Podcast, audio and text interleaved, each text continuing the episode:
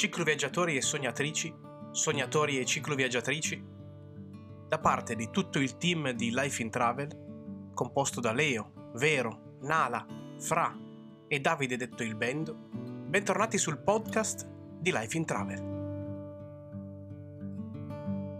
Dopo esserci concentrati sui percorsi ciclabili in Italia, in questa seconda scoppiettante stagione vogliamo alzare l'asticella ed entrare nello specifico nel mondo dei cicloviaggi per il mondo.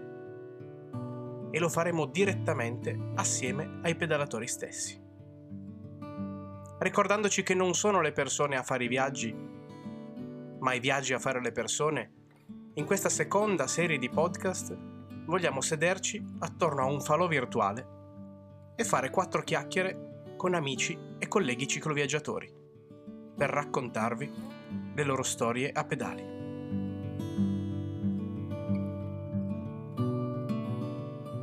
Ad inaugurare questa prima puntata è niente poco di meno che lui, Go Zando Go, Davide Zandonella, anche noto, in alcune zone del mondo, con il suo pseudonimo di David Zandola. Da Albino al Turkmenistan, passando per Capo Nord, lo Zando ci coinvolgerà in alcuni aneddoti più esilaranti, spensierato ma profondo, pazzo ma saggio. Uno squalo da interviste strampalate per varie tv nazionali abile narratore della sua indescrivibile e personalissima storia a pedali. Buon ascolto.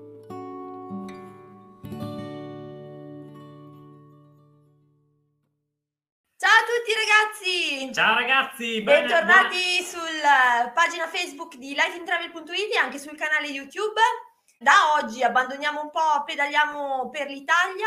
E lo abbandoneremo un po' per tutto il mese di maggio e ci dedicheremo a grandi cicloviaggiatori e quindi alle loro storie a pedali. Per questa sera insieme a noi, eccolo qua, c'è Davide il Bendo. Ciao! Ciao Leo, ciao Vero, ciao a tutti. Fra interverrà dalle retrovie, commenterà, farà un pochino di, di, caos, speriamo di no, non troppo. ciao Fra comunque. E poi abbiamo un ospite speciale stasera che probabilmente tanti di voi già conoscono, forse tutti, e è il mitico Zando. Eccolo qua, ciao, ciao. ciao. Ciao, ciao, ciao, a tutti. Ciao, ciao, ciao, grazie mille per l'invito. Oh, grazie a te. grazie a te di esserci.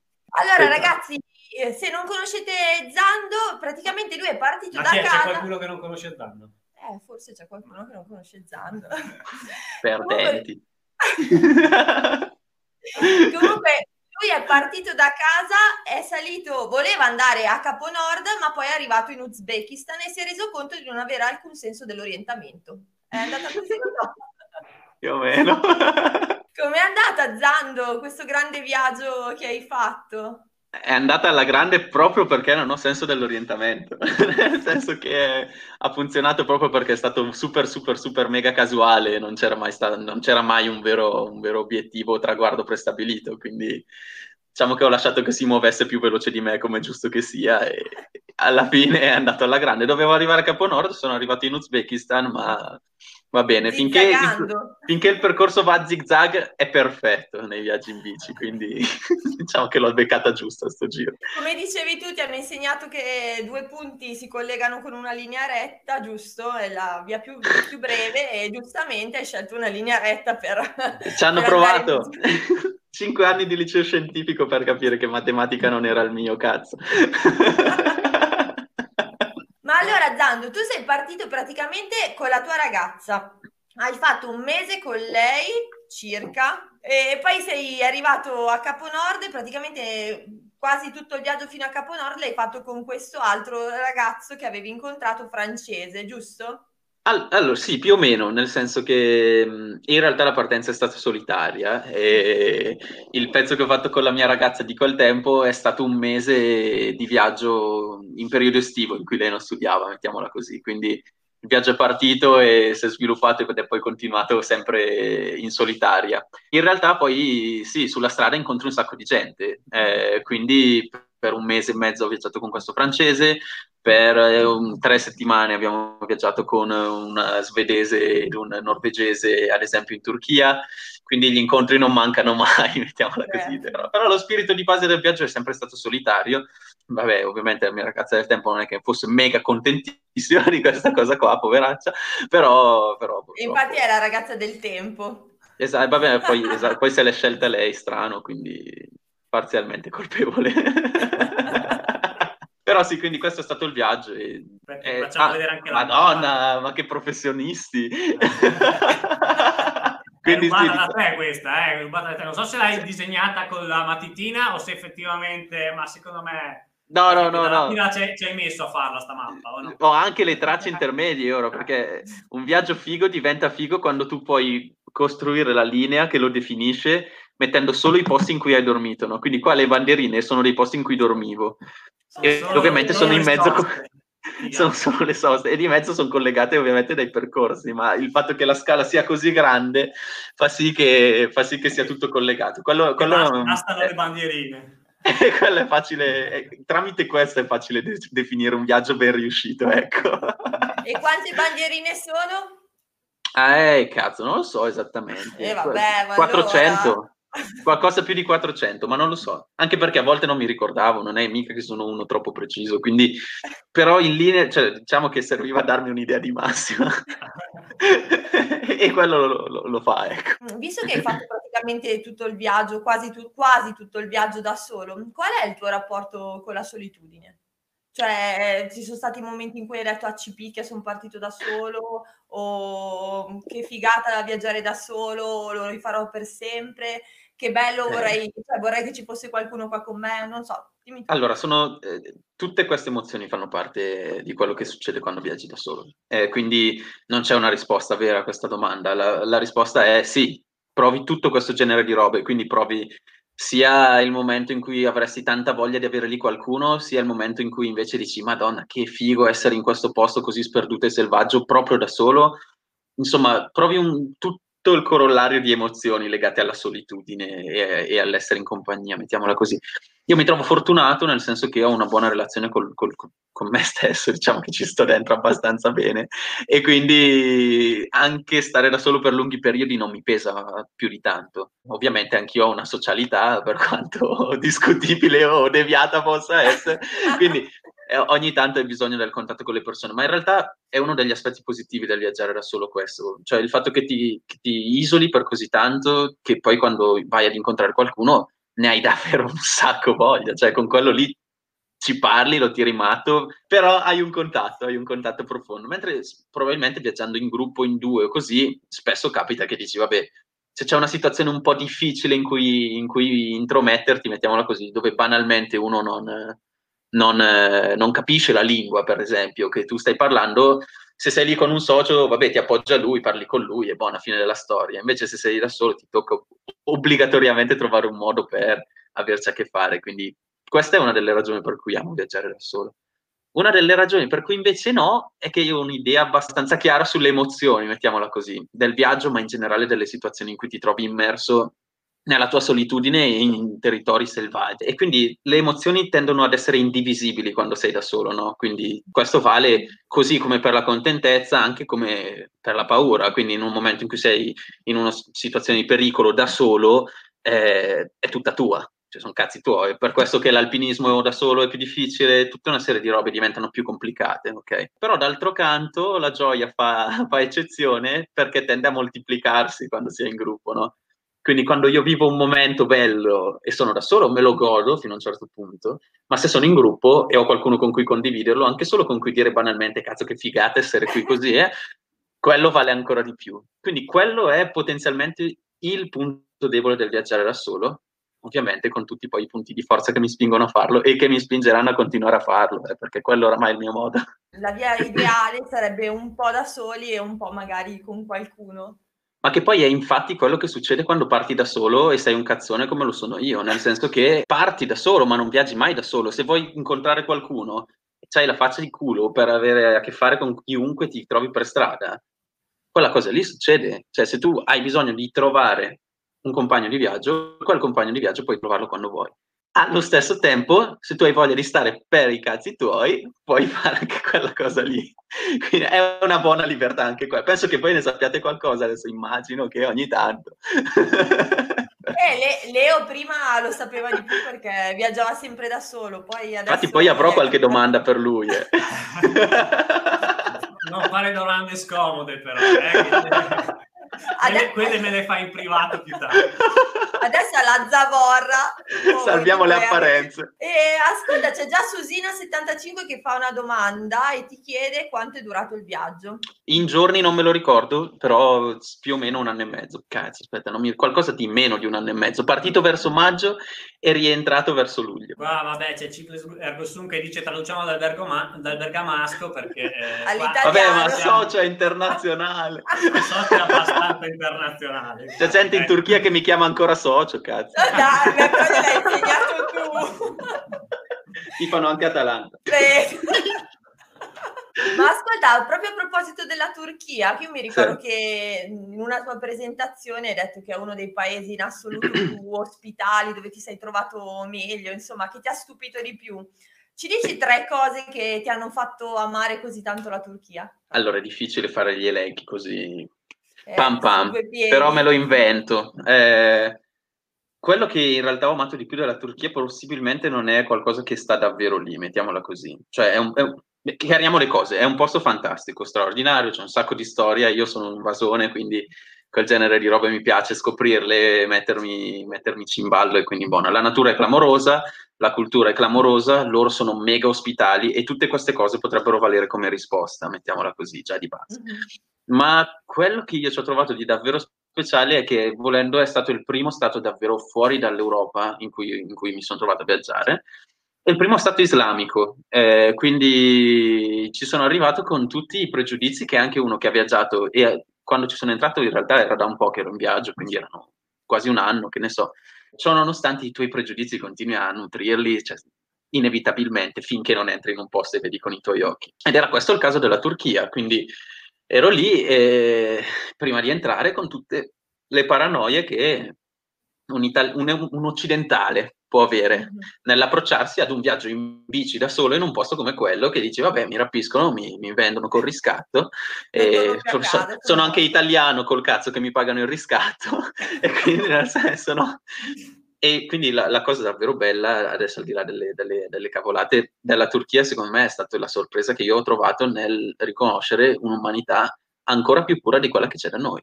Perché non intaccata, secondo me, da un, un eccessivo benessere che tende ad allontanare le persone, inevitabilmente. Quindi la sorpresa della Turchia sta nella gente ma come in generale di tutte le nazioni islamiche, hanno un modo fantastico di porsi allo straniero o all'ospite, mettiamola così, fa parte anche della religione. Però. Ok, Sono molto quella è la mia accoglienti, grande sorpresa. Fantastico. Quindi ecco, io ne, ne avrei indi- individuata una e poi t- cioè, di, di liste vere ce ne sono un sacco volendo, ripeto. Però quella è la cosa che mi ha stupito. Poi paesaggi, cazzi e mazzi. ma- Oh, Claudia ci dice: Ho deciso di bere uno sciottino a ogni cazzo che sento. Fammi sbronzare Zando. In un quarto d'ora sbocchi.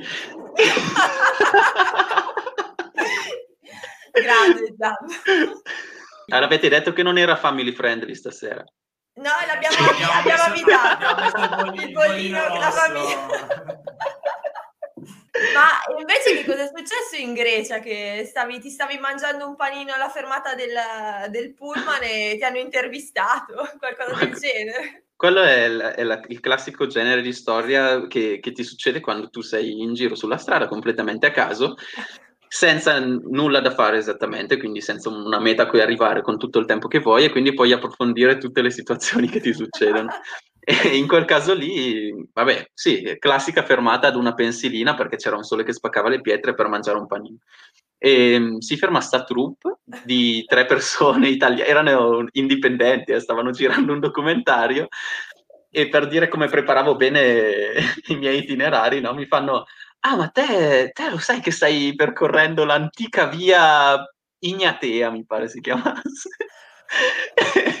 Ovviamente vedendo uno in giro in bici con le borse dicono, beh, questo qua palese che sta facendo questo percorso perché vuole ve- seguire la Certo. famosa via... E quindi mi fanno, ma lo sai che sei su questo percorso? E io ovviamente come un ognori non sapevo, una, cioè zero, zero, zero. Ma l'hai ammesso che non lo sapevi? Ah sì, te l'ho detto, Non che la il di culo non manca, no. Ma come facevo? No, no, comunque è sconosciuto. Ti chiedevano le note storiche.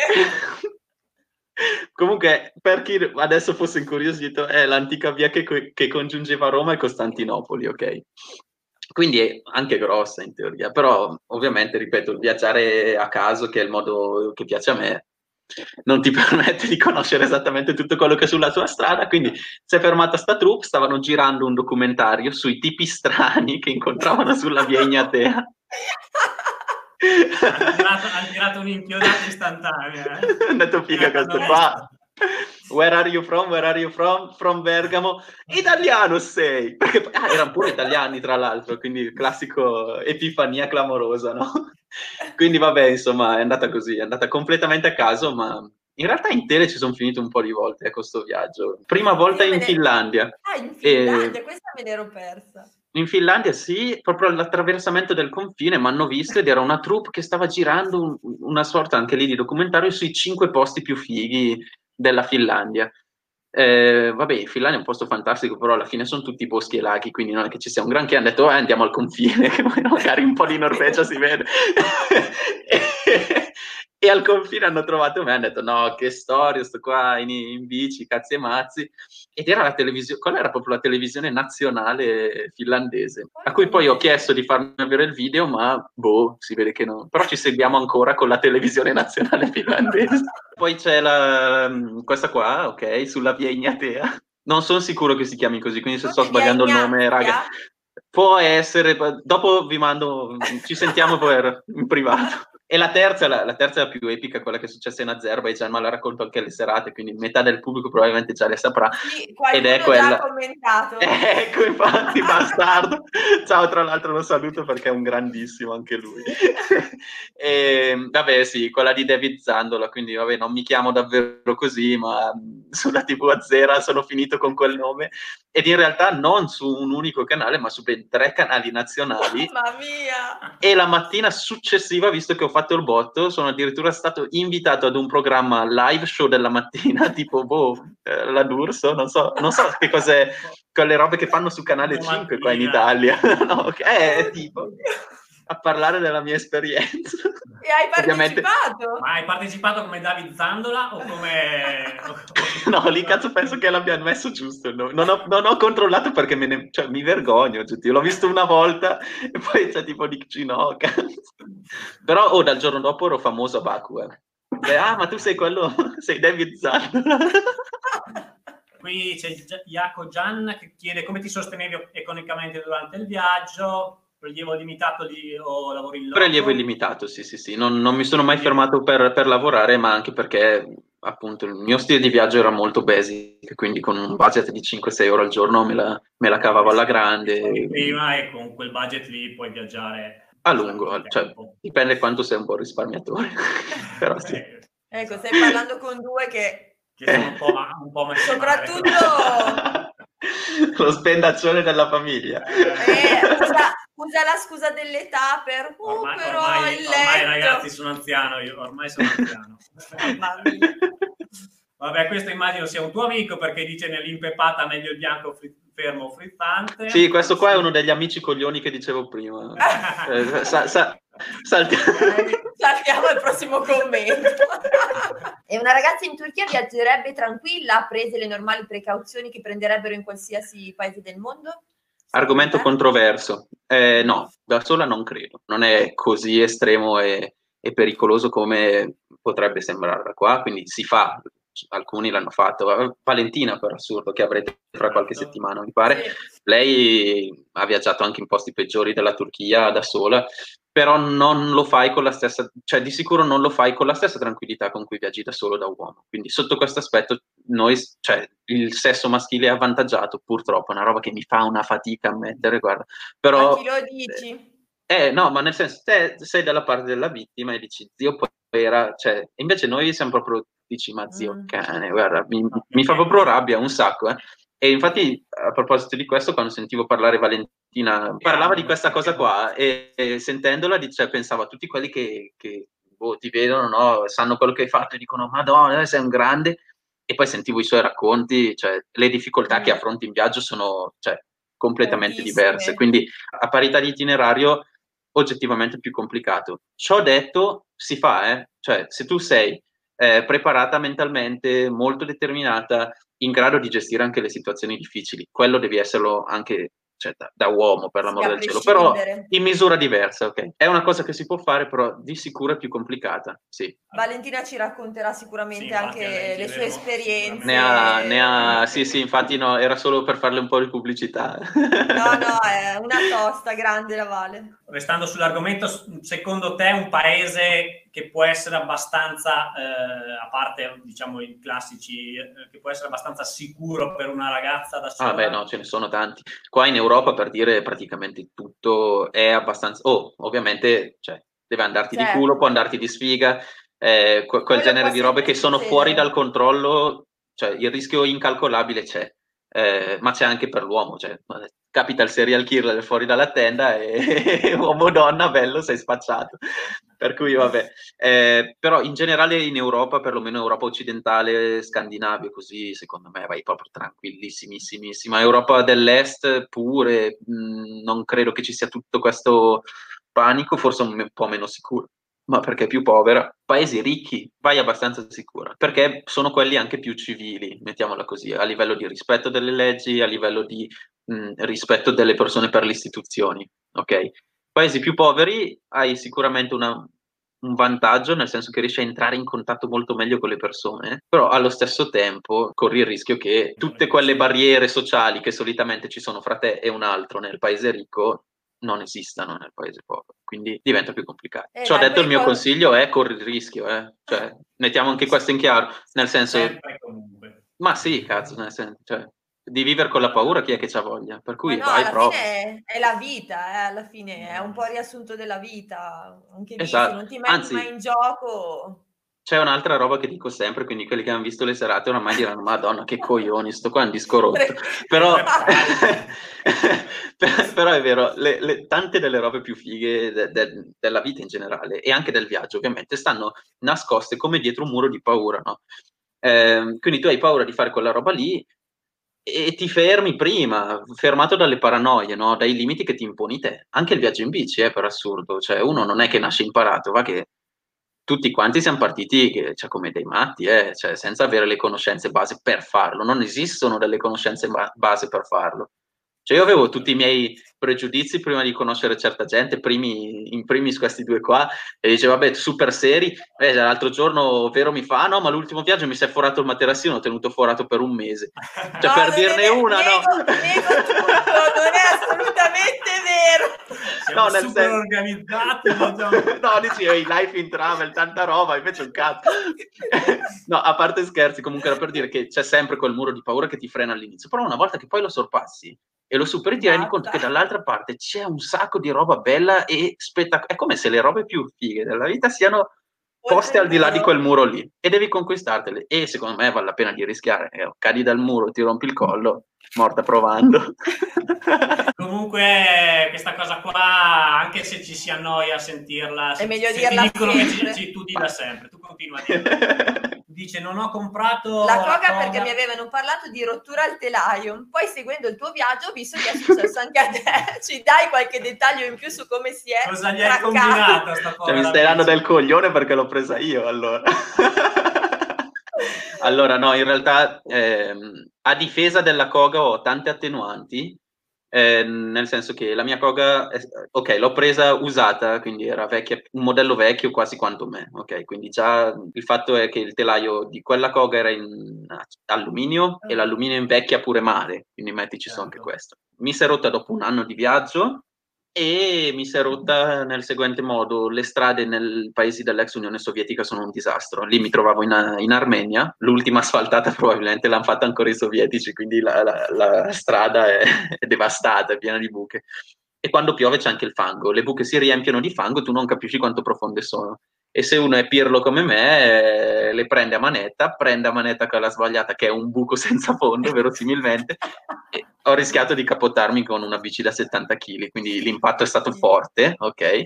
tanto forte che per dire ha rotto anche i ganci di una delle mie borse davanti. E lì non si è rotta, si è piegato il telaio. Non si è rotta permettendomi così di raggiungere la zona più critica di tutta l'Armenia, quella in cui c'è guerra con l'Azerbaijan, eh, dopo due settimane. Ok, e una volta entrato nel posto più problematico della regione del Caucaso, lì si è rotta.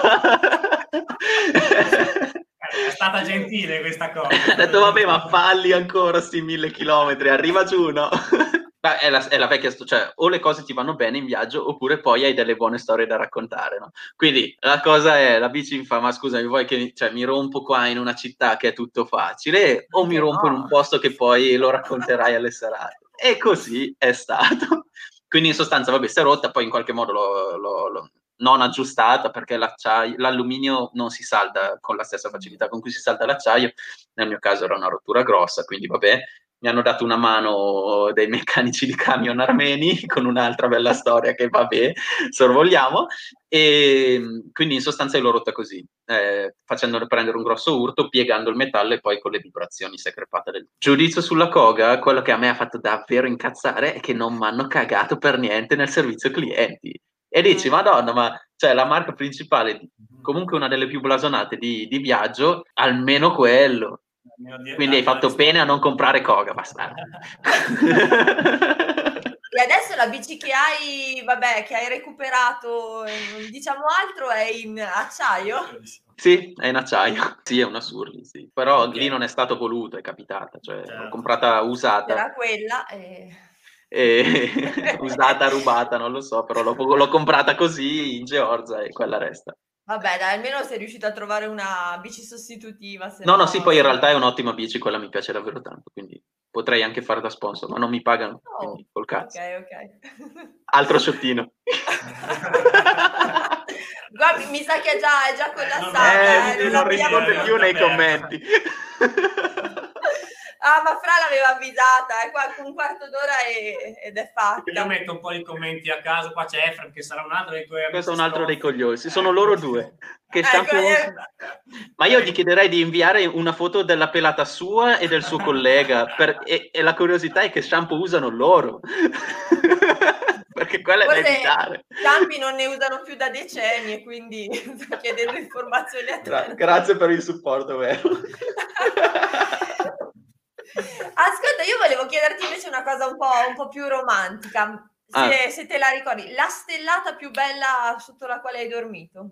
Allora, in realtà la mia preferita, preferita di tutti non è, non appartiene a questo viaggio, appartiene a un viaggio precedente che avevo fatto in Islanda. Vabbè, già di per sé a livello naturalistico, secondo me è il posto più straordinario che io ho visto, cioè nella mia carriera da viaggiatore, ok?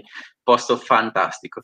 E mi ricordo in particolare la prima sera, no? Mm, era set- metà settembre quando sono arrivato, fuori stagione, poco male. Atterrato all'aeroporto di Reykjavik con la bici imballata e tutto alle tre di notte. Poi ero giovane, avevo vent'anni, ma giovane tanto, no? Quindi stracarico di essere lì, stragasatissimo, da solo in Islanda, un mese in bicicletta, ventenne, eh? E quindi ero troppo gasato per fermarmi in aeroporto e dormire fino, fino alla mattina, no? Eh, partito? Sono partito alle, alle tre di notte, no? Cioè, ho montato la bici, bam, fuori. E quella sera lì, mentre pedalavo tra l'aeroporto di Reykjavik e Reykjavik stessa, quindi nel posto più, cioè con l'illuminazione peggiore di tutta l'Islanda, era assurdo, mi ricordo che avevo questo cielo fantastico davanti, tanto che a un certo punto Venere non ho mai più capito cosa fosse. In realtà Venere non può essere, perché era troppo a notte fonda. O forse era per il... Boh, vabbè, eh, non ci avevo mai pensato a questa cosa, sempre chiamata Venere, ma non, non, credo fosse lei. Comunque c'era questa stella mega luminosa, tanto che per un certo periodo ero convinto fosse un lampione in lontananza, per assurdo, e i primi bagliori di aurora boreali in quella situazione, quindi era proprio ah, fantastico. Non l'avevi mai vista più... l'aurora? No, era la prima volta, prima volta. E in più stavo, cioè quel viaggio lì l'ho fatto con una bici recumbent, quindi quelle da, da, da sdraiare, quindi avevo proprio la, la vista totale. Pedalata con vista. Sì, sì, sì, quindi per me quello è il meglio. E la notte più fredda? Uh, in Romania, in Romania, ma perché l'ho presa nel periodo sbagliato, ero a novembre, quindi in teoria non così freddo, ero vicino alla zona dei Carpazi, quindi vabbè, un, più o meno in montagna, ma in realtà uh, avete presente quando vengono anche qua in Italia quelle correnti di aria siberiana? Ok, era esattamente Burian. quel periodo. Sì, quello. Il famoso, il famoso. Il famosissimo Burian. Lui Bastardo. e, e quindi niente, era esattamente quel periodo lì, neve dappertutto, disastro totale, eh, in più non avevo neanche il materiale adatto in quel, cioè in quel frangente, quindi brutte serate. No, però materassino da tre stagioni, sacco a pelo con il limite termico massimo di rischio a meno 5, la temperatura esterna era a meno 20, d- dormivo dentro tipo co- con, con tutto sopra, quindi cominciavo a sudare a metà della notte, dovevo svegliarmi, togliere qualcosa, toglievo qualcosa, tempo di addormentarmi, arrivava il freddo, allora rimettiti qual- cioè, Poi schifo. con il freddo arrivano altri stimoli e quindi cavolo devo uscire dalla tenda se no me la faccio sotto Ecco. e... Terrificante, terrificante. No, io, no- io me la tenevo fino alla mattina. eh. Piuttosto, piuttosto Ma- no. Idem, idem. Terrificante. E anche lì saremmo avvantaggiati, eh, perché quelli pro si portano la bottiglietta. Ah, c'hai ragione, c'hai ragione. Però no- ah, Eh. non, l'ho, non l'ho mai fatto per timore di fare l'errore di... Cioè, è la capito? fine lì, è la fine. Cioè, Madonna, non voglio neanche pensarci. E ascolta, tra i tanti posti pazzeschi che hai, che hai visitato, quello in cui sei arrivato e hai detto, cavolo, il paradiso esiste e ci sono pure. Mhm. Eh, ce ne sono tanti, ce ne sono davvero tanti di posti così in realtà. Poi ognuno ha il suo, credo, quindi è difficile. Eh, In che senso? Cioè a livello naturalistico, a livello di posto dove potrei vivere, a livello di... boh. Eh, dimmene uno e uno. A livello naturalistico, probabilmente, probabilmente la Norvegia in questo viaggio. Fantastico. La Norvegia e l'Iran, mettiamola Hai così, trovato posti fuori di in testa. Norvegia? No, ma è parte del gioco. In Norvegia ogni giorno c'è tutto, quindi hai le quattro stagioni. Hai le quattro stagioni, quindi vabbè, ti, ti sta sulle palle per la prima, boh, prima settimana, poi dici, "Eh, vaffanculo, pioverà, farò la doccia. E ti ci abitui, quindi no, non è un problema. Lo spirito di adattamento vi sorprenderà se non lo conoscete il vostro, nel senso, se lo mettete alla prova è fu- fuori di testa quello che potete fare. Quindi sì, ti ci abitua anche a prendere pioggia tutti i giorni, mentre a livello di posto dove potrei vivere, allora, se devo far- darti una risposta di testa, a me piaceva, mi è piaciuta molto la Danimarca, ad esempio. E in più è un posto dove le robe cazzo funzionano, non come qua. in Italia abbiamo un po' quel limite. Però Eh, costa, di- costa tanto, no? eh, ma guadagni anche di più. Vabbè, allora. Quindi, cioè, col- col- ovviamente con la prospettiva di lavorarci, non di, Certo, di viverci certo. e basta. Se devo scegliere un posto dove vivere e basta, vado sulle hobby. Invece a livello di cuore a me è piaciuto tantissimo l'Iran, ma per, la- per il calore sempre umano che c'è, ovviamente. Quindi, E anche i posti pazzeschi. cazzo grande, anche i deserto- sassi che rotolano, anche loro ne hanno un po' da raccontare. Stanno un po' inseguendoti più o meno, no? Loro- Ma loro in realtà diciamo. ci ci eravamo sentiti la prima volta, se non mi ricordo male, magari mi correggeranno loro, eh, però su un gruppo, ci sono dei gruppi WhatsApp dove la gente chiede informazioni in viaggio e loro avevano messo un messaggio in italiano, io solitamente scorrevo rapido quei gruppi anche perché eh, non sono troppo tipo da telefono. E, e cazzo, ho visto il messaggio in italiano, mi sono scaldato subito, ho detto, Madonna, gli rispondo al volo a questi. e quindi da lì ho cominciato a seguire il loro itinerario e in effetti ci eravamo detti, cazzo, magari ci si becca anche per strada e per assurdo con sta roba del virus può anche essere che alla fine succeda. Veramente. Noi abbiamo avuto la fortuna di incontrare Nica, dove eravamo? A Cracovia. Cracovia. ah, E- cazzo, grandi. Silvia ha fatto delle pedalate da 150 km al giorno per arrivare giù in tempo. Noi eravamo lì sciallati e lui di Sono giovani, sono giovani quei ragazzi No. lì, non c'è niente da fare. Le nuove leve. Hanno il fisico. parla quello vecchio. Vabbè, ormai lui è entrato... Oh, ma che io ero ironico, vero, cazzo. Ciclo dice che la risata di Zando va promossa Oh. bene UNESCO, effettivamente c'è una risata Tenerezza. fantastica. Oh, ti fa le avance, eh? Eh, io sarei geloso, è vero. Anche i capelli lunghi ce li ho, eh. Barba poca, quindi. È Quindi, presto vabbè, Comunque qua complimenti ce n'è una marea, eh. adesso non posso mettere Vabbè, tutto, vabbè. lo leggo di Zando decolla e vai. No, no, no, Infatti no. no. già è bello gasato. E salutiamo anche Stelio. dice che i tuoi post sono scritti molto bene su Facebook e ti chiede se Oh. pensi di scrivere un libro come ha scritto Darinka, Darinka Montico. Sì, sì. eh, beh, intanto grazie. Eh, I complimenti più che sul viaggio sulla scrittura mi fanno ancora più, più- più piacere. Confermo, eh, E... confermo perché anche a me piace molto come scrivi, bravo. bravo. Cristiano. Grazie, grazie, grazie. Allora, boh, è una domanda che in realtà mi, mi fanno spesso. Di sicuro non adesso, perché non sento ancora di avere il sacco pieno da svuotare, che è la risposta paraculo che mi sono dato.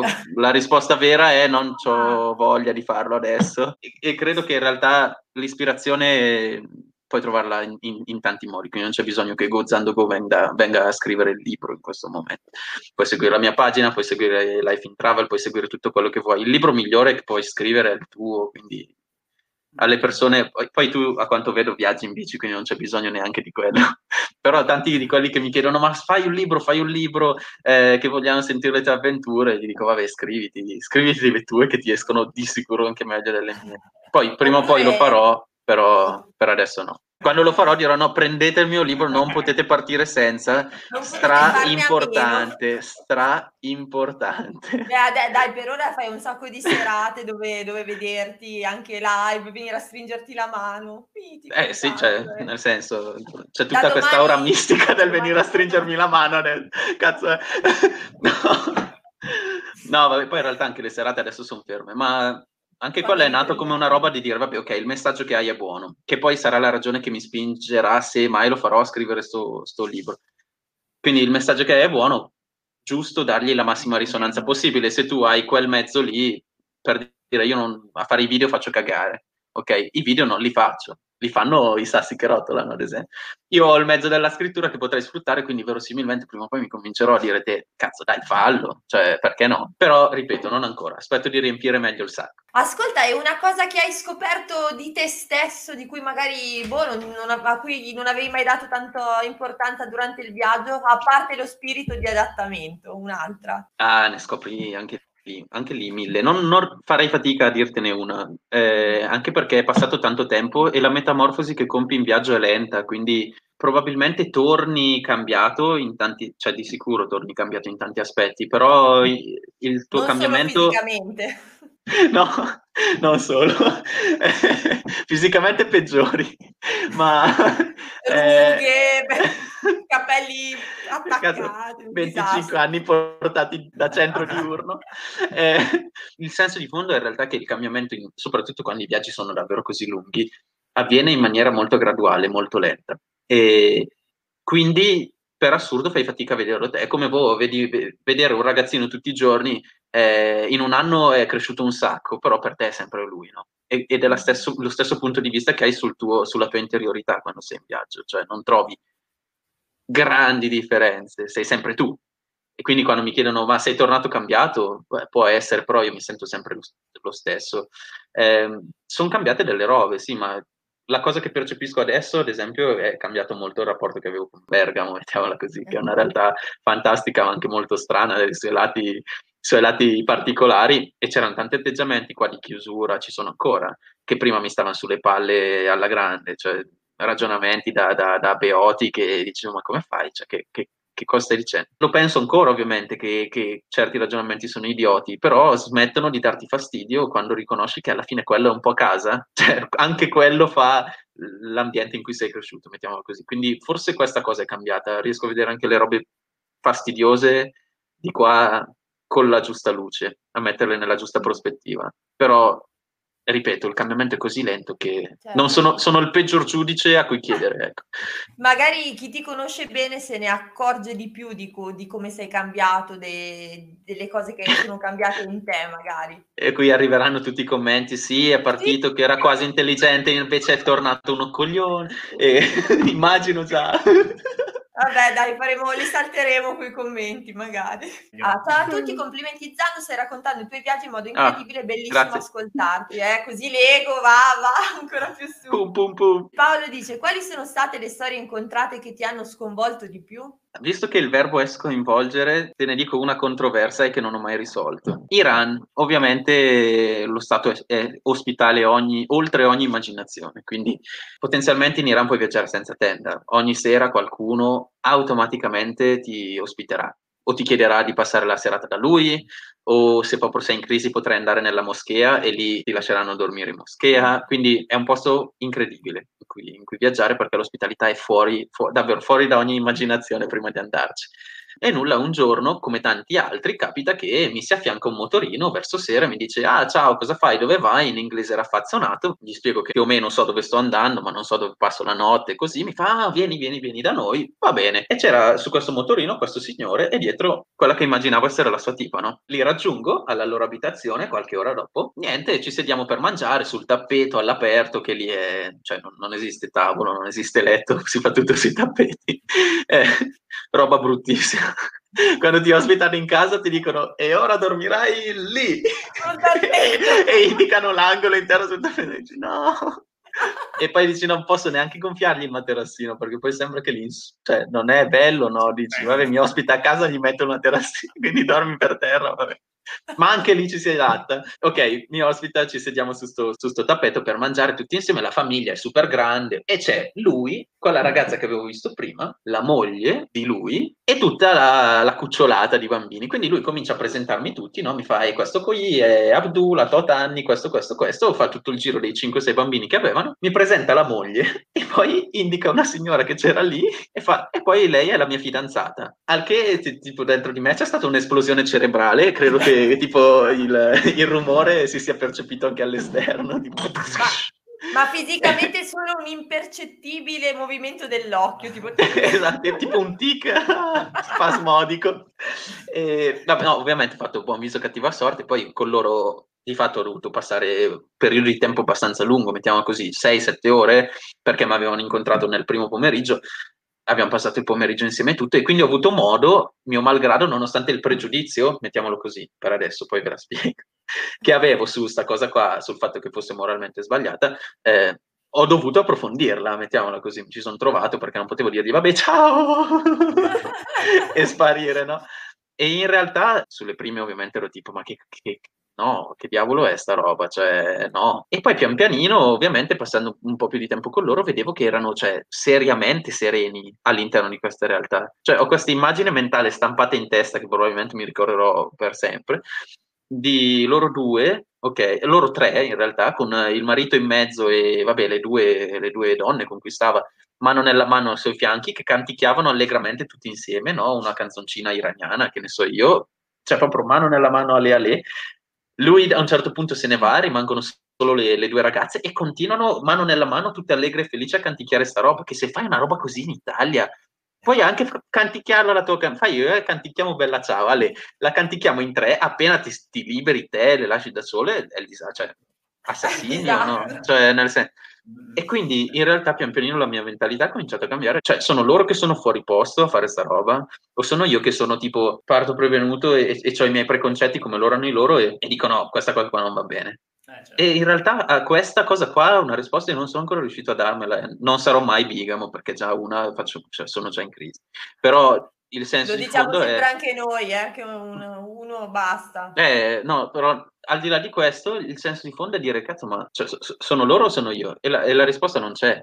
Ora, in questo caso specifico, dico, vabbè, eh, visto che la società iraniana è molto sbilanciata nel senso dell'uomo e visto che tradizionalmente è sempre così, quello non ci sta. Quindi se è una roba sbilanciata della serie poligamia, ma di quella sporca, mettiamola così, della serie l'uomo e il suo harem, allora ok. Cioè, se fossero stati due uomini, scusami, cioè, se ci fosse equità in questo senso, sarebbe sbagliato?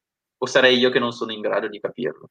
E a questa cosa non so dare risposta. Quindi la cosa che mi ha sconvolto di più, probabilmente, che mi ricordo al volo così, è quella. È pensare a una risposta da dare a, questo, a questa situazione, una que- risposta che obiettivamente non, non, non c'è. c'è. cioè dipende molto dai punti di vista, dal, da tantissime cose. Insomma. Da retaggio culturale, ma per assurdo quella cosa in Iran non è ben vista, eh? per cui non, non, non c'entra neanche troppo la cultura in quel caso lì e stavano così bene, così in pace insieme che dico, beh, alla fine che cazzo sono, se sono contenti. Eh, Infatti, erano tutti contenti, alla fine... Difficile, difficile dare una valutazione, ovviamente tutto questo cioè, no, non serve dare una valutazione, però te, ti poni te le domande ovviamente, certo. quindi cerchi anche delle risposte. Certo. La salita che ti ha messo più in difficoltà?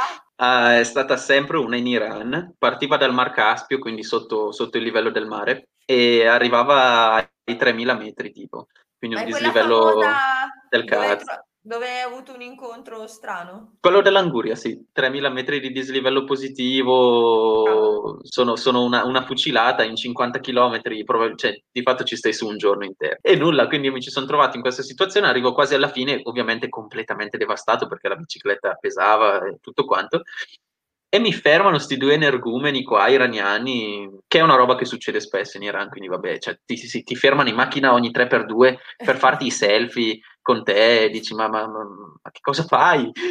cioè, in realtà, beh, sei biondo, con i capelli lunghi, occidentale, e allora wow. Eh, è un po' quella la logica, mettiamola così. Però quella è una roba normale. La roba anormale è che questi due si fermano con un'anguria che si ostinano per darmi, vabbè, in bicicletta, in salita, con l'angurione, vabbè, già quello. Ma la cosa che la rende davvero divertente è che questi due tizi qua erano il più grosso, che era davvero grosso, ed è per quello che fa ridere la foto. Il più grosso di questi due salta fuori essere Mister Olympia India, quindi quelli super mega palestrati, stracarichissimi, ma stra socio, cioè siamo, con questo ci sentiamo ancora su Instagram. No, ma sul serio, sul serio ci sentiamo, mi fa, uè, ma quando parti? Io rispondo, uè, ma come va con i pesi? Sai, quelle cose, robe di circostanza. E l'anno scorso non è riuscito a vincere, zio Pera, quindi non è più Mister Olympia India, però non è, secondo me, ci, spera di fare un grande ritorno, non, non si è dato per vinto. E l'altro era un altro personaggio fuori di testa. Col taglierino, mi ricordo. Sì, sì, col taglierino, con la maglietta di Ralph Lauren Tarocca con sulla bandiera italiana. Ero tipo, ah, casa. Comunque sì, quella è la salita peggiore in Iran. Però in E generale, allora- per dire, tutta la Norvegia è un, è un disastro sotto quell'aspetto, perché tipo la strada fa sempre pum, pum, pum, pum, quindi sali, scendi, sali, scendi, ma di quelli aggressivi, lo sa, ne sanno qualcosa di sicuro anche i sassi che rotolano di nuovo. Cioè, io ci sono arrivato e le prime due settimane volevo morire, ho detto, vabbè, ma Capo Nord vada a farsi fottere, giriamo la bici in Svezia, pianurona e via, no? E invece poi hai tenuto. Ma noi La abbiamo... differenza nostra. Mamma mia, noi abbiamo fatto un viaggio ormai sette anni fa e volevamo arrivare a Caponord anche noi, ma dopo oh, 27 giorni di pioggia non ce la facevamo più. Eh, comunque è tosta la Norvegia, davvero to- fantastica, ma molto tosta.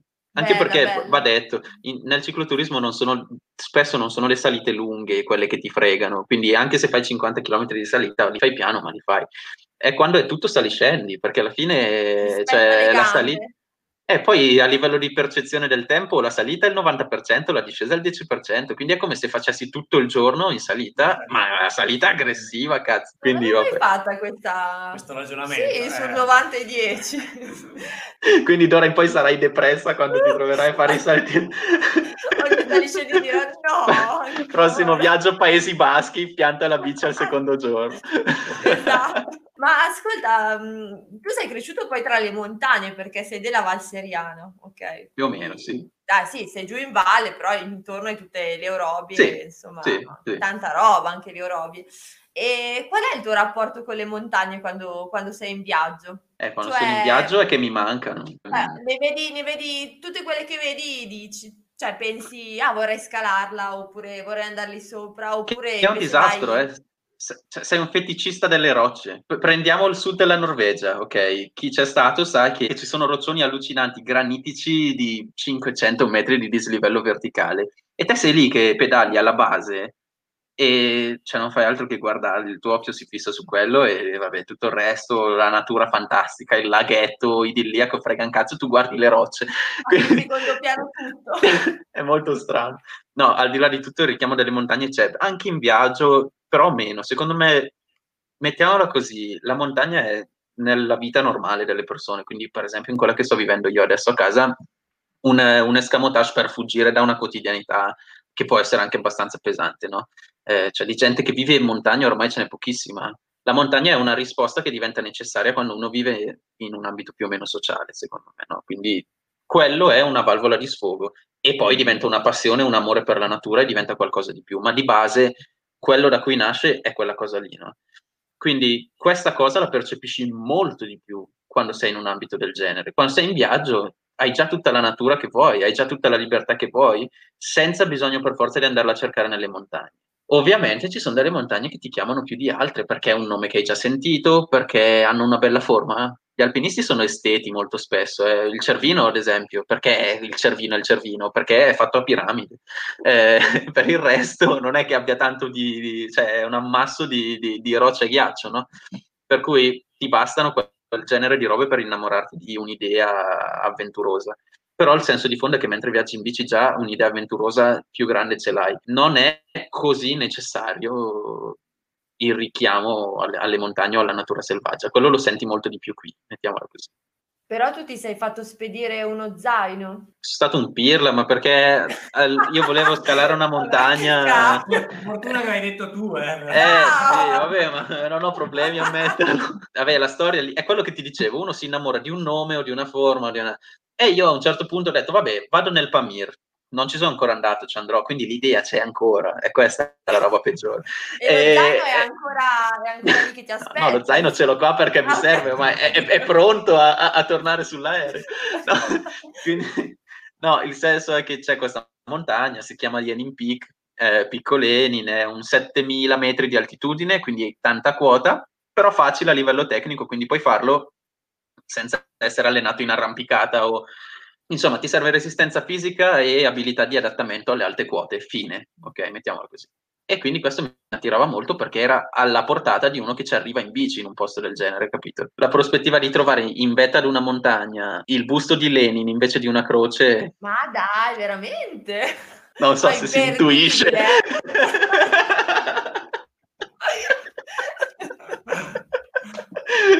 Per cui sì, mi ero fatto spedire in Georgia tutto il materiale alpinistico, una picca, i ramponi, gli scarponi d'alta montagna che mi sono portato in giro per quattro mesi a, a cavallo del Caucaso e dell'Iran per poi non utilizzarli mai. Quindi sì, sono stato un coglione e probabilmente però, lo farò ancora.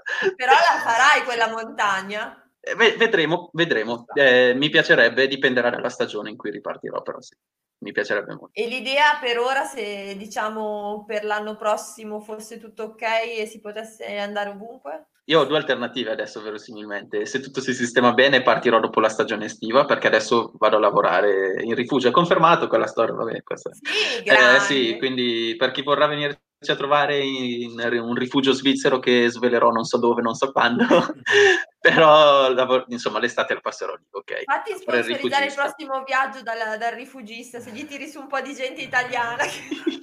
Ma gli italiani sono dei poveracci, oh, cosa vuoi che gliene freghi allo svizzero di turno degli amici italiani, di quello schiavo che c'ha in cucina? Che vengono e prendono un bicchiere d'acqua frizzante. un caffè, favore. posso usare il bagno? No. Dopo aver visto il menù mm, in franchi. Disastro. No, però insomma, eh, le due alternative sono quelle: o finisce, finisce questa stagione verso settembre-ottobre e parto lì, e quindi vorrebbe dire prendermi un sacco di inverno e di freddo subito. Ci può stare, sì, ci può anche non stare, cioè n- non è la condizione migliore per godersi, che ne so, la Mongolia dal mio punto di vista. È una sfida personale, sì, quindi amplierebbe i miei orizzonti di comfort, sì, mi farebbe uscire molto eroe, forse anche, ma in realtà preferisco uscire pirla. Un'alternativa è quella lì e l'altra alternativa è aspettare l'estate prossima. Verosimilmente sarà la seconda. Anche perché tu pa- ripartiresti da Bukhara, giusto? Mm, dall'Uzbekistan, sì. Quindi subito Pamir, pum. Dopo una settimana o sei morto o sei allenato. è vero, funziona proprio così.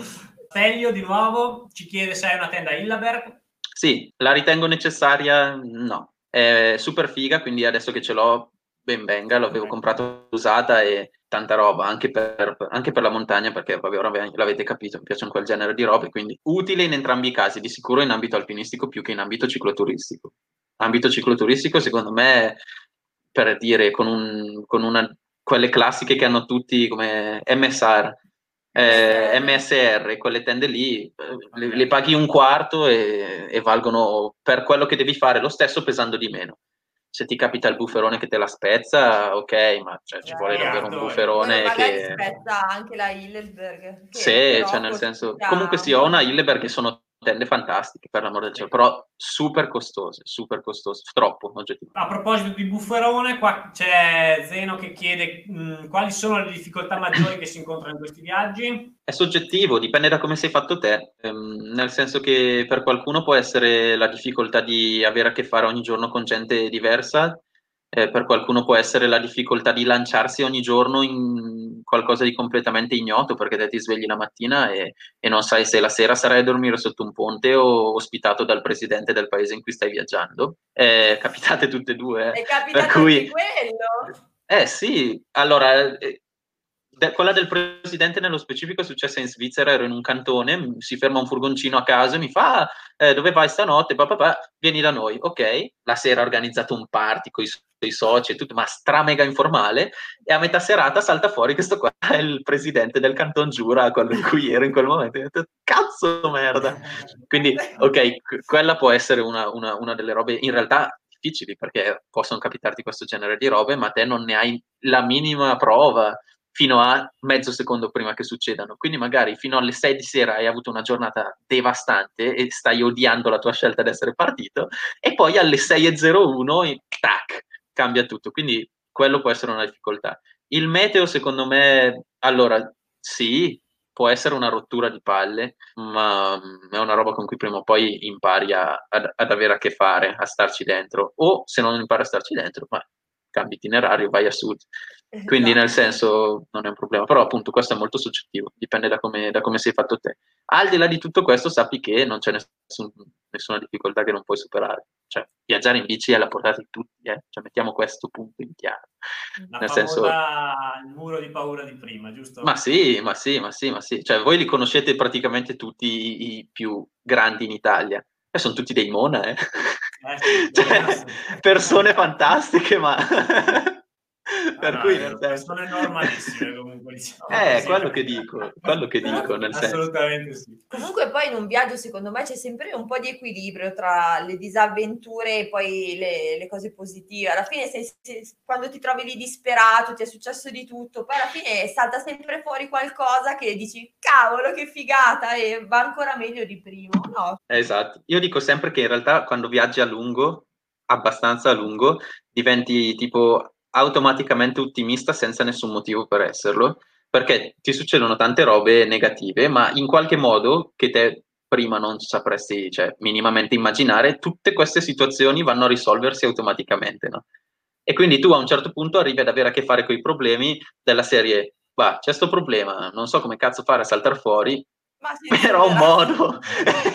E alla fine un modo lo trovi sempre se ti ci poni in questa maniera qua è un circolo vizioso no? questa cosa come dire sposta l'equilibrio del viaggio dal lato della fortuna no? il tuo modo di porti Ma sì, è proprio il mo- un modo di affrontare le cose. Tu sem- sembri una persona molto ottimista, solare, cioè anche probabilmente basta una- non esageriamo cioè abbastanza, dai. Un'arma che si può usare tanto è anche il sorriso, no? Che oh sì sì sì. Sì sì sì sì chiaro. Hai, hai due possibilità se ti presenti col sorriso.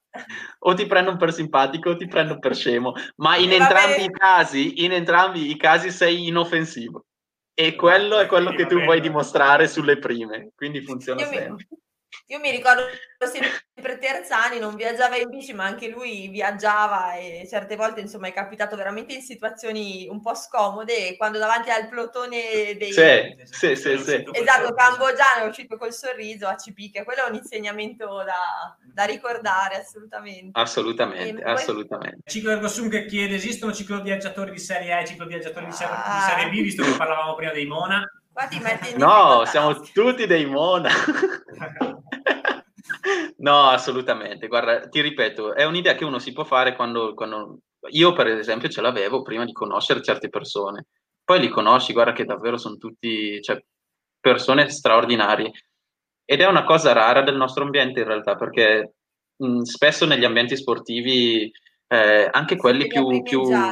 Sì, cazzo, que- quelli anche più legati alla natura, che hanno dell'etica dentro, no? Mettiamola così, non lo sport puro che allora dico, vabbè, è normale che punti a... pre- Cioè, se sei un maratoneta, che cosa fai? Punti Eh, a primeggiare, ci ovviamente. mancherebbe. Ma se sei un alpinista, in teoria no. Cioè, il tuo scopo non è essere il migliore, il tuo scopo è andare per monti, vivere quella vita che è la tua, no? Eppure spesso in quegli ambienti lì, molto inflazionati, molto seguiti, questa cosa si perde. E secondo me si perde perché c'è un senso di competizione che prima o poi salta sempre fuori. Questo senso di competizione non esiste nel mondo dei cicloturisti. Perché non c'è il traguardo, non c'è la vetta, lo scegli te qual è. E non essendoci il traguardo non può esserci competizione per arrivarci, capito? E questo è il senso di fondo. Quindi anche uno che va a farsi la settimana sulla costa adriatica, prendiamone una piatta poco ventosa che ha la portata di tutti. Poco ventosa non lo so in realtà, però comunque che possono fare tutti, ok? Anche uno che fa quel viaggio lì può essersi fatto il viaggio della vita perché è una roba del tutto personale. Quindi no, Serie A e Serie B, no. No, no, no, giochiamo tutti nel campionato dilettanti. Bravo, bravo. Grande. Esistono cicloviaggiatori senza barba. Ma la chiami barba questa, cazzo? Guarda che roba. Io è, è, almeno sei anni che ci sto provando, mi manca solo di fare gli impacchi ormonali, zio Pera, non mi viene su. È per questo che non mi prendono sul serio nell'ambiente. Solo per la barba non mi prendono sul serio, eh, comunque. Solo per no, sì, sì, solo per quel motivo. Secondo me gli atteggiamenti da intellettuale ci sono tutti. Eh, passiamo alla prossima domanda. Sarebbe bello ripartire quest'anno, ma credo sia difficile. Cosa ne pensi? Cosa ne pensate? Eh sì, penso anch'io. Penso anch'io, purtroppo. Ok. Magari non in Italia, magari non in Europa, ma viaggi grossi per me è complicato. Soprattutto attraversare confini via terra, poi magari non sarà così. Però tanti confini sono già complicati senza che ci sia un coronavirus di mezzo, senza che tu sia italiano, senza che tu sia di Bergamo della Valseriana, nato ad Alzano Lombardo, Dio caro. Mamma mia, tanta roba tutta insieme, eh. Quindi no, vabbè, secondo me quest'anno, quest'anno, non si viaggia. Quest'anno è un buon anno per i progetti, terreno fertile per la mente, dai. Pianificare. Quindi dal 2021 ci sarà un'esplosione di pazzi, cazzo. Sarà l'anno giusto per essere in strada perché ci saranno tutti, cazzo. L'Italia spopolata. Tutti... Ma non solo l'Italia, no, quello è, vero, è bello, proprio il mondo dei viaggiatori fuori di testa si esploderà. Quindi, Ho un'altra domanda prima. Mm, sei tornato con più risposte o più domande? Eh, con, più, con più domande, scusami nel senso che secondo me, e anche que- questa è una visione del tutto personale ovviamente, però prendetela con le pinze. Secondo me per un viaggio del genere parti, no, non parti alla ricerca di risposte, ok?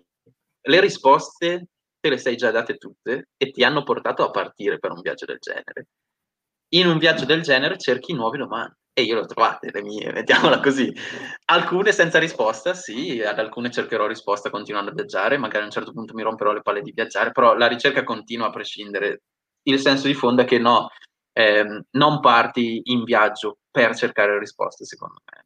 Quelle più o meno già ce le hai tutte bene, belle incasellate.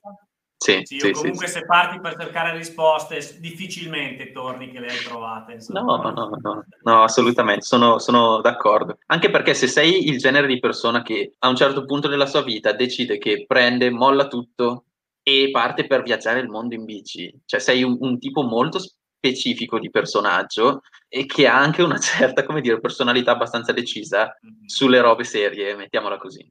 Eh, quindi io posso fare il coglione quanto voglio stasera e fare il mona, però se decido una roba, quella è, c'è un crapone. E questo è quello che ti dico. Morale della favola, va bene essere mona, basta essere seri sulle cose serie, insomma, sulle cose che contano. No? Va bene essere mona, basta essere anche testardi.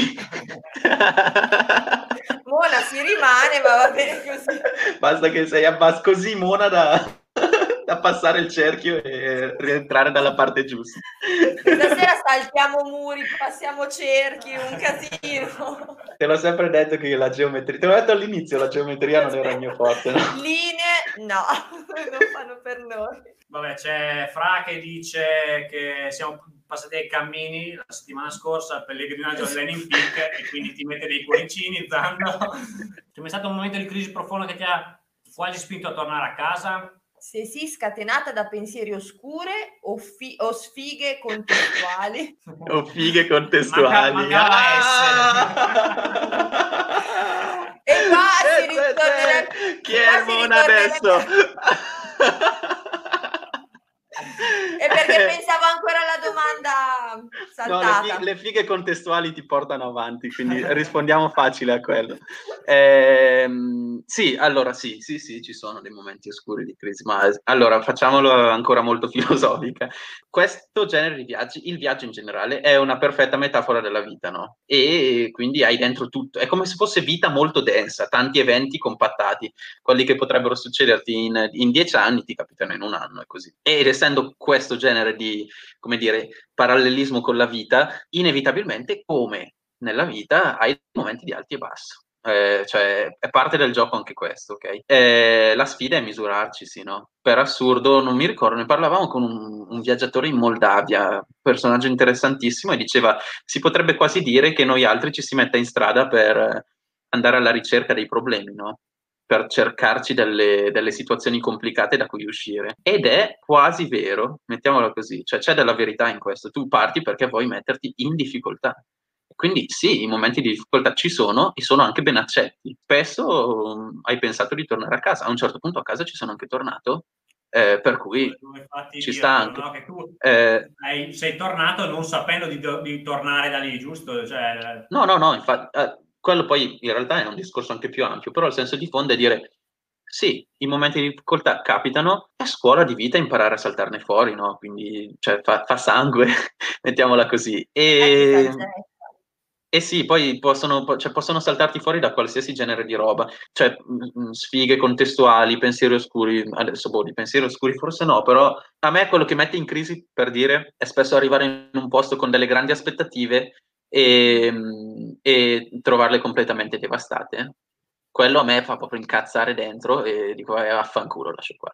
Eh, ci avevo quasi pensato in Polonia, che mi aspettavo più interessante, più sovietica, invece non lo era. E, ma capita, questo genere di robe capita. Un'altra situazione che mi capita spesso di percepire è, vabbè, io non ho una vera meta quando viaggio, l'abbiamo detto, però delle mete intermedie te le poni per spiegare alla gente che diavolo stai facendo. Quindi dove vai? Vado a Capo Nord, vado ad Istanbul e così via. E spesso dopo aver raggiunto quelle mete intermedie hai dei momenti in cui dici ma quasi quasi, quasi quasi me ne torno. Quindi, boh, ripeto, ci sono. Momenti così ci sono, ma parte del gioco, assolutamente. Anzi, ben accetti, sarebbe, sarebbe incompleto se non fosse così. Ogni opera di arte che si rispetti come minimo ha tutto, anche il brutto, no? Minchia, mamma mia, ma non pensavo di, di avere... No, ma questa sembrava intellettuale, ma in realtà è dei blu vertigo.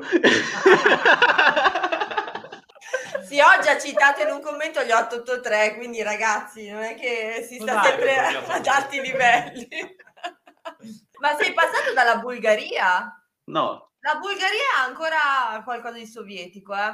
Trovi ah, ancora sì. in giro stelle rosse, monumenti dell'ex Unione. Cioè no, una... ma guarda, poi in realtà di sovieticanza poi ne ho, no, ne ho avuta a bizzeffe, eh, per cui non, per, cioè quello a posto, nel senso che... Non ti è mancata, diciamo. No, no sono, anzi sono andato a cercarmela in realtà in Ucraina, in Transnistria, in quel posto fuori di testa. Ehm, Repubblica Autonoma. Sì, cioè, cioè stato de facto non riconosciuto da nessuno, entri eh, alla frontiera con gli ufficiali vestiti in stile morte nera di Star Wars con, con la falce e il martello sul cappello, cioè questo genere di robe, no? Quindi no, ne ho avuta, ne ho avuta. Mancava solo il Lenin Peak. Che magari... Ah, è, lì, è lì, non si muove lui, eh. Lenin è lì bello fiero sulla vetta. Ma lì sei capitato per caso o qualcuno ti aveva dato qualche dritta o sapevi che mm. c'era questo ah. posto fuori dal mondo, anacronistico? Ah, la Transnistria dici? Mm. Ma non mi ricordo esattamente come l'ho scoperto, però penso più o meno per caso. Eh. Poi io quando scopro questi posti, io sono invasato di quei posti lì. Cioè, il, il mio sogno di viaggiatore proibito è andare in Corea del Nord. Cioè, cioè, ovviamente senza una guida, cioè poterla girare da solo e quindi approfondirla, avere una eh, visione, come dire, genuina su che diavolo succede in quel posto. Per cui a me quei posti lì, lì mi, fanno super prendere bene, cioè non è un caso che mi sono ritrovato con la bici rotta nel posto di guerra, c'ero andato, per, cioè, colpa mia, nel senso, per cui vabbè. Io ti ho fatto una sorta di, di quiz finale, tipo, cioè domanda botta e risposta così per Se non la so, passa parola? esatto, l'aiuto dal pubblico. No, dai, sono, sono facili. Poi mi hanno aiutato anche Fra e il Bendo, bisogna riconoscerlo. Oh, sti cani, allora... Fornelletto e noodles o cena a casa di Locas? Oh, eh, vabbè, la seconda, ah, la seconda, madonna, assolutamente. Questa praticamente mi hai già risposto, però da soli o in compagnia? Nel mio caso da soli, ognuno ha il suo però. Ma perché poi io ho cominciato da solo, ho sempre fatto da solo, ho tutti i miei riti da solo. Cioè, per assurdo, amo viaggiare anche in compagnia compagnia, ma per un po'. Se devo partire con l'idea di viaggiare in compagnia a oltranza, cioè fatico. Ecco. Però, però, magari se è la persona giusta, chi lo sa o no? Assolutamente, assolutamente, vedremo. Le porte, insomma, no, no, no, no, questa cosa diciamo che sarà ben accetta, ma per adesso non ancora. Okay. Neanche col francese. Però col francese avete trovato anche 3 kg di film, per mamma mia, ho visto quella foto. No, ma siamo, siamo, diventati fratelli con quel ragazzo, ma è una cosa che capita spesso, a me era capitato anche durante il primo viaggio a 19 anni, pivellino incapace di far tutto, cioè senza sapere come girare in bici per la Spagna e la Francia in quel periodo lì, di incontrare una signora francese di 30 anni più anziana di me super mega ciclo viaggiatrice con i controcazzi, cioè robe pazzesche, mi ha insegnato praticamente tutto e nonostante avessimo tutta questa differenza d'età siamo rimasti amici per la vita, cioè ci sentiamo ancora, e, quel genere di, di legami che ti fa in viaggio, specialmente nelle situazioni difficili, quindi in Spagna per dire era tosto perché non c'era ospitalità per niente e quindi sostanzialmente tutta la compagnia che avevamo era, era fra noi due. E in Norvegia è difficile per il clima le salite, mille robe, quando hai a che fare anche con uno sconosciuto, con delle situazioni difficili, cioè è fratellanza istantanea. E così è col francese, no? appena passa sto coronavirus, lui è appena tornato dalla Nuova Zelanda, è arrivato fin giù là, eh, dovevamo rincontrarci, beccarci da qualche parte, ubriacarci come i pazzi e ancora non si può fare, ma prima o poi. Ma nel tuo caso, visto che mi sembri anche un appassionato di fotografia e direi che ti riescono anche abbastanza, abbastanza bene, quindi ego, fermo.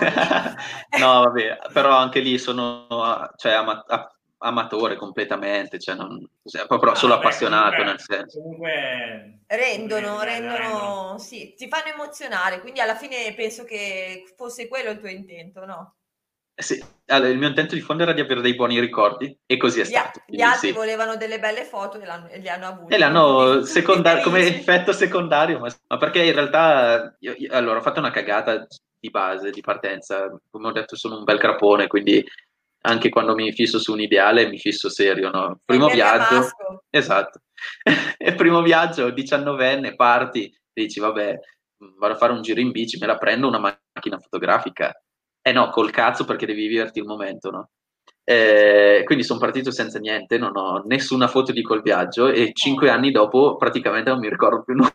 Oh.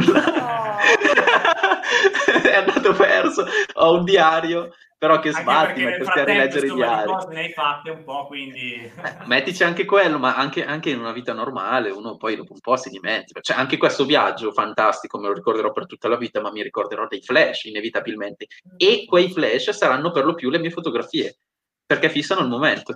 Eh, del viaggio in Francia, per fortuna ho delle foto di quella signora francese, quindi qualcosina si è salvato, però lì ho imparato che era una cagata a partire senza macchina. Quindi... e quindi poi hai preso una macchina. Sì, sì, sì, poi mi sono, sono rassegnato. Al peso, al peso, ulteriore, ma necessario. A non vivere il momento.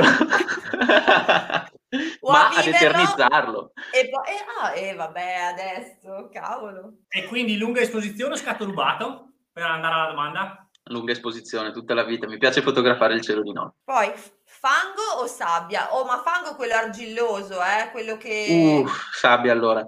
Ti avrei detto fango, ma quello arancione mi sta troppo sulle palle. Oh, quello Madonna. due ore per 200 metri, eh? non so se batti il nostro record. Col no, ma poi per lo... della Nala. Ma poi perlomeno la sabbia non ti smerda tutto. Il fan, per me non è un problema faticare o sporcarmi, il problema è lavare dopo o lavarmi dopo. Quindi finché faccio fatica, non me ne frega niente, ma se poi devo lavare la bici... Poi devi oh. fare fatica anche dopo. Allora no. Madonna, no, no, no. Sabbia, sabbia, sabbia. Sabbia tutta la vita. Sì. Diciamo che è, è come passare dalla padella alla brace. Però, sì, sì, sì, sì, però se devo scegliere, perlomeno poi non lavo la bici. eh, cartina o GPS? Eh, qua è dura potenzialmente cartina tutta la vita, perché è più romantico. Invece, eh, facendone un discorso più sensato, se parti senza una meta e senza sapere in che paesi dovrai andare, GPS tutta la vita perché la cartina si sta estinguendo, sulla strada non la trovi più. Quindi o sai dove andrai e te le compri su internet prima di andare, oppure come cazzo fai? Quindi io il mio viaggio per dire l'ho fatto col GPS, ma potendo scegliere a parità di opzioni, cartina tutta la vita. È un mix, però devi prepararti con molto anticipo e tante volte le cartine non sono dettagliate, forse. Non No, si capisce sì, ma- che è per la cartina, eh? non si capisce. no, vabbè, allora, oggettivamente è mille volte più comodo il GPS, eh, sotto tutti i punti di vista, secondo me. Però la cartina c'ha qualcosa in più. Ma è una roba, è una, è cuore o cervello, cartina è molto più figo. E poi la cartina, però, se passi 30 paesi, 30 cartine in più hai dietro, eh, da portarti. In realtà su questa cosa ho una storia bellissima che riguarda ancora Valentina. In realtà puoi passarla di mano. Ah. Eh, in Iran mi hanno regalato una cartina geografica iraniana perché lì, boh, non mi ricordo perché. Ah sì, avevo incontrato Edoardo Bernascone, un altro viaggiatore italiano in Turchia. Lui arrivava dalla Mongolia, io stavo andando in Mongolia, incontro fuori di testa sul bagnasciuga di Iskendir, Alessandretta, una città vicino alla Siria, robe fuori di testa. Oh, mi vibra il telefono in quel momento, messaggio su Facebook da Edoardo, non ci eravamo mai visti, eh. mi fa dai. fermati che ti ho appena visto passare sul bagnasciuga. Ma non ci credo, giuro, giuro su Dio. Oh, mi sono fermato, ci siamo incontrati, abbiamo passato tre giorni fantastici insieme in casa di un, di un warm showers lì. E lì lui mi ha passato questa cartina dell'Iran, dicendomi, beh, visto che ci vai, a te, no? E poi è saltato fuori che quella cartina lì precedentemente era anche passata nelle mani di Valentina quando veramente? viaggiato in Iran. Quindi No. proprio una storiaccia favolosa. Quindi ecco, le cartine Pazzesco. puoi, puoi lasciarle in eredità, possono viaggiare ben più di te. Vabbè, macchina fotografico cellulare. Eh, macchina fotografica. Per fare le foto, macchina fotografica. Voglio vederti telefonare con una macchina fotografica. Faccio già fatica a farci le foto. cazzo. No, allora, la risposta è semplice. Se vuoi avere delle foto, cioè, se vuoi fare delle foto belle ma rapide, ti prendi un bel telefono. Se vuoi metterci un po' più del tuo, macchina fotografica tutta la vita. Magari la foto esce anche peggio, però sei stato lì a regolarla te, fa- cioè, ti L'hai sei fatta- sentito è un po' pro. tua. Poi musica con casse portatili o suoni della natura? Perché Fra, tu devi sapere che lui ha le casse sul manubrio, cioè una cassa, una cassa e quindi... Figo. Eh, no, in realtà allora di base no, casse, ma perché la musica inibisce i pensieri, a me inibisce i pensieri, quindi Ah. quando ascolto la musica mi ci lancio completamente. La tenevo sulle salite toste, però in cuffia, per cui lì picchiavo giù come i pazzi, no. Tipo, ehi yo, let's go! Eh no, non robe panchettone, cazzo. Sono un raffinato. Eh, vabbè, mamma mia, che vip! No, comunque roba bella a peso, roba bella a peso. Però solo in quella situazione, se no possibilmente mh, meglio, meglio pensarsela su. No, poi ci sono un sacco di, di suoni Sì, nella natura, insomma, anche sì, ti distrai meno. Noi abbiamo provato a usare Audible, ad ascoltare, sai, i libri raccontati, Ah, ma, ma sì, quando ma c'erano, quando c'erano strade noiose, perché veramente Sì, sì, ti sì, sì. passa di più, però sulle No, no, beh, strade, certo. su posti, cioè in posti che ti devi godere, no, no, decisamente... no, poi gli audiolibri è una roba che faccio una fatica. No, anche se sto fermo in una stanza e mi devo concentrare su quello, su quello no. non ce la faccio. No, ma, ma noi a casa no, però in viaggio in tenda la sera, sai, quei, Ci quel può quarto stare, sì. Poi ti, ti metteva un abbiocco pazzesco, quindi ti Sì, perdevi... come un libro. Esatto. Eh, ma dipende che cosa scegli lì, cazzo. No, vabbè, i, i libri di Rumiz, cioè tanta roba sull'Oriente... Vabbè, se vuoi star sveglio, leggi Hannibal Lecter. Eh. Esatto. Fate i turni di guardia di notte poi. Eh, ma noi abbiamo la Nala, è, è inutile come cane da guardia, però vabbè. Vabbè. Comunque meglio suoni della natura, insomma. Sì, dai, andata, andata. Viaggiare per vivere o vivere per viaggiare? Questo è Marzullo. Mm. Fatti una domanda e datti una risposta. C'è anche lo sfondo nero dietro. Vi- no, allora, viaggiare per vivere? Vedi che Sì. devi pensare mezz'ora per capire cosa vuol dire la domanda. Ma no. e- Sto ancora era- elaborando, eh. Era intensa. Vivere è per viaggiare, viaggiare per... No, è viaggiare per vivere la mia risposta, sì. Sì, sì, sì. Per averla più piena, mettiamola così. Ci Però non deve essere quello il tuo scopo. cioè, deve essere più profondo che muoverti, no? Deve essere capire forse qualcosa o Vabbè, illuderti come- di aver capito come- qualcosa. È come il vivere e il sopravvivere alla fine. Non tutti, cioè tutti pensano di vivere, ma tanti forse... Sì, o per, o per tanti sarebbe sopravvivere e vivere in una tenda con eh, un Ah, cibo vero. scaldato eh, cucinando con la benzina e cioè questo genere di robe, no? Quindi punti di vista. boh. Cinque cose che non devono mancare assolutamente ad un ciclo viaggiatore. Eh, È una bella domanda questa. Complicato anche qua, difficile individuarne solo cinque o addirittura cinque in base a come la vedi. Facciamo così, sul pratico un buon materassino, il cuscino. Il cuscino! Io Che sono uno che, uno che viaggia a 5 stelle e quindi ho anche il cuscino gonfiabile. Pure io. Perché ho fatto Io- i, primi due, i primi due viaggi a riempire il, il coso del sacco a pelo con, con vestiti puzzolenti e- ed è una tattica del cazzo. Non, non fun- non funziona, cioè piuttosto dormi senza. E quindi sono d'accordo. quindi il cuscino serve. A voi magari si può bucare, il mio invece non è gonfiabile, ma è pur sempre un cuscino. Vabbè, ma poi noi dovremmo parlare del, del tuo equipaggiamento. Cioè, per- L'altro giorno facciamo questa piccola gag, no? Perché l'altro giorno poi ci stavamo sentendo, ovviamente per preparare a dovere la serata, no? Perché ci siamo preparati Certo. molto, ci siamo sentiti un lungo simposi nei pomeriggi Eh, eh, noiosi della quarantena per preparare questo spettacolo per voi. All'interno di tutte le stronzate che ci siamo detti per quattro giorni, c'era anche, ah Zando, ma tra l'altro che materassino usi te? Ehm, E io boh, le ho risposto co- con il materassino che uso io e lei mi fa, ah no, ma, ma no, ma questo qua si gonfia ad aria, a me no, non, non vanno No, quelli. no, ho detto ah, ma si gonfia con l'aria. Ah, ma si diciamo gonfia cagate. con l'aria. Oh non fatemi Dio, dire no. parolacce in diretta. Non fatemi dire parolacce in diretta. Davvero, io non so come cazzo siete andati in giro voi fino a con i materassi attorcigliati dietro la bici, però sì, il mio ad aria si gonfia.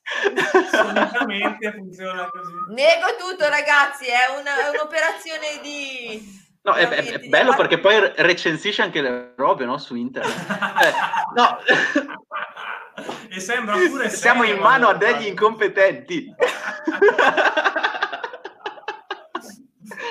No, vabbè. Porca miseria. Eh, Tornando seri, cinque ro- allora, le cinque robe importanti secondo me che magari uno non potrebbe, potrebbe mettere in secondo posto sono sì, un, mat- un materassino di sicuro, cuscino secondo me viene buono, ma forse non è fra le robe più, più importanti. Terza roba, borsa manubrio grossa, grossa perché non basta mai. Eh, almeno per quanto mi riguarda, io vorrei metterci dentro tutto. Mi- ce n'è una grande, ma la stipo sempre comunque al limite e, e comunque non mi basta. Quindi buona. Questi sono tre.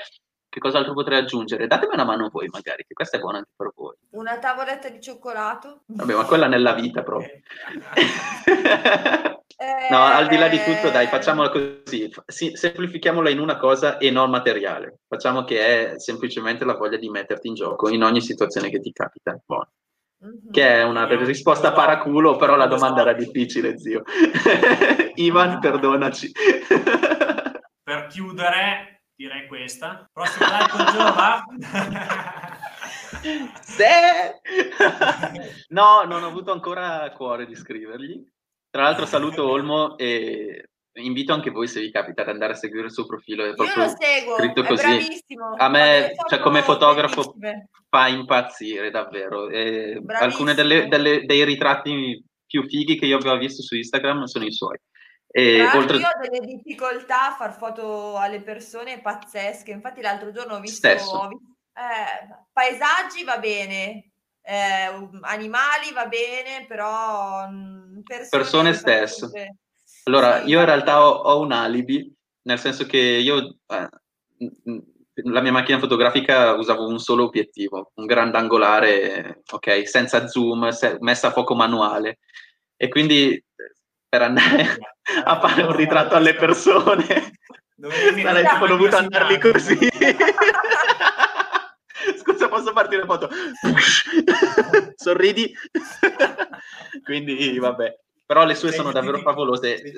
Lo, lo consiglio a tutti. E no, live con il Giova eh, ancora, Ecco, ancora Giova no. perché svegliamo l'arcano perché di recente sei stato seguito dal Giova, giusto? Cioè l'account Instagram. Sull'account Instagram. Esatto.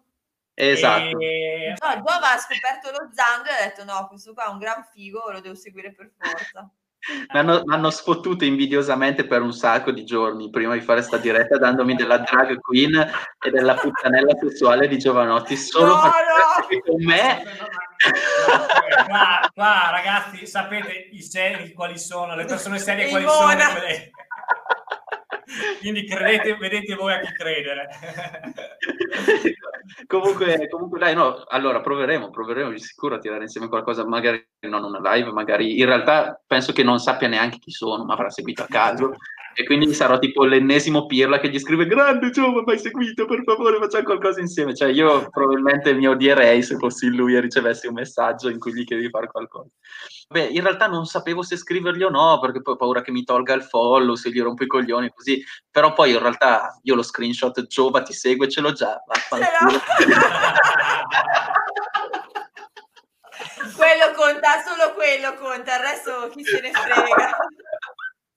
quindi sì. quindi- Ascolta, a proposito del Giova, hai visto il suo documentario? Cosa ne pensi? Visto che siamo... Allora, no, sono anche un ingrato, non l'ho visto, ma per una semplice ragione, cioè non è il momento per me di vedere quel genere di contenuto. Sarebbe un errore, e per cui non lo faccio, molto semplicemente. Cioè, contenuti ispirazionali vanno bene quando hai bisogno di ispirazione. Eh, mi hanno detto tutti che, che- che è bello, tra l'altro, è fantastico e, e incarna c'è bene stato anche... un po' di polemica in giro, ma... Eh, ma c'è- vabbè, tanto di, le- C'è cioè, puoi essere anche il Papa, trovano polemiche anche lì. E io sono ateo, eh, per cui vabbè. Eh, nel senso, per cui di polemica ce ne sarà sempre. A quello che ho sentito in realtà è un bel documento è- e rende anche giustizia allo stile di vita del vero cicloviaggiatore che poteva essere un po' a rischio, cioè visto che sei giovanotti, visto che potresti avere una troupe, eh, supporti coi controcazzi e così, invece lui a quello che mi hanno detto assolutamente no, quindi l'ha fatta da puro e davvero cioè, rispetto perché è una roba che non tutti nella sua posizione avrebbero fatto. Eh, ci ho detto no, non l'ho visto, ma perché non ho bisogno Non di è il momento. eh, mi ispiro già da, da solo di testa, se mi vedo anche una roba così, con la prospettiva di dire per un, per un annetto no, la morte. Quindi no, però lo vedrò. Già? lo. Già non sei messo bene, poi no, no, lascia Eh, perdere senso- Zando eh, che esatto, cioè, un equilibrio psicologico già complicato. Eh, è già instabile. No, no, lascia perdere, lascia perdere. Ma ascolta, ma viaggiavi con la chitarra? Ho viaggiato con una mini chitarrina fino in Grecia, poi si è rotta. Eh, però sì, però sì. eh, è rotta o l'hai rotta per disperazione? Stavo suona- suonando Should I Stay or Should I Go, mi sono lasciato prendere. No, no, eh, no, si è rotta incidentalmente, non l'ho fatto apposta. Però in realtà la suonavo anche un po' pochino. Mm, l'idea era buona. In realtà, per dire, in Svizzera mm, avevo cioè, suonato in strada e avevo guadagnato più soldi di quanti ne avessi spesi, quindi sono uscito più ricco dalla Svizzera.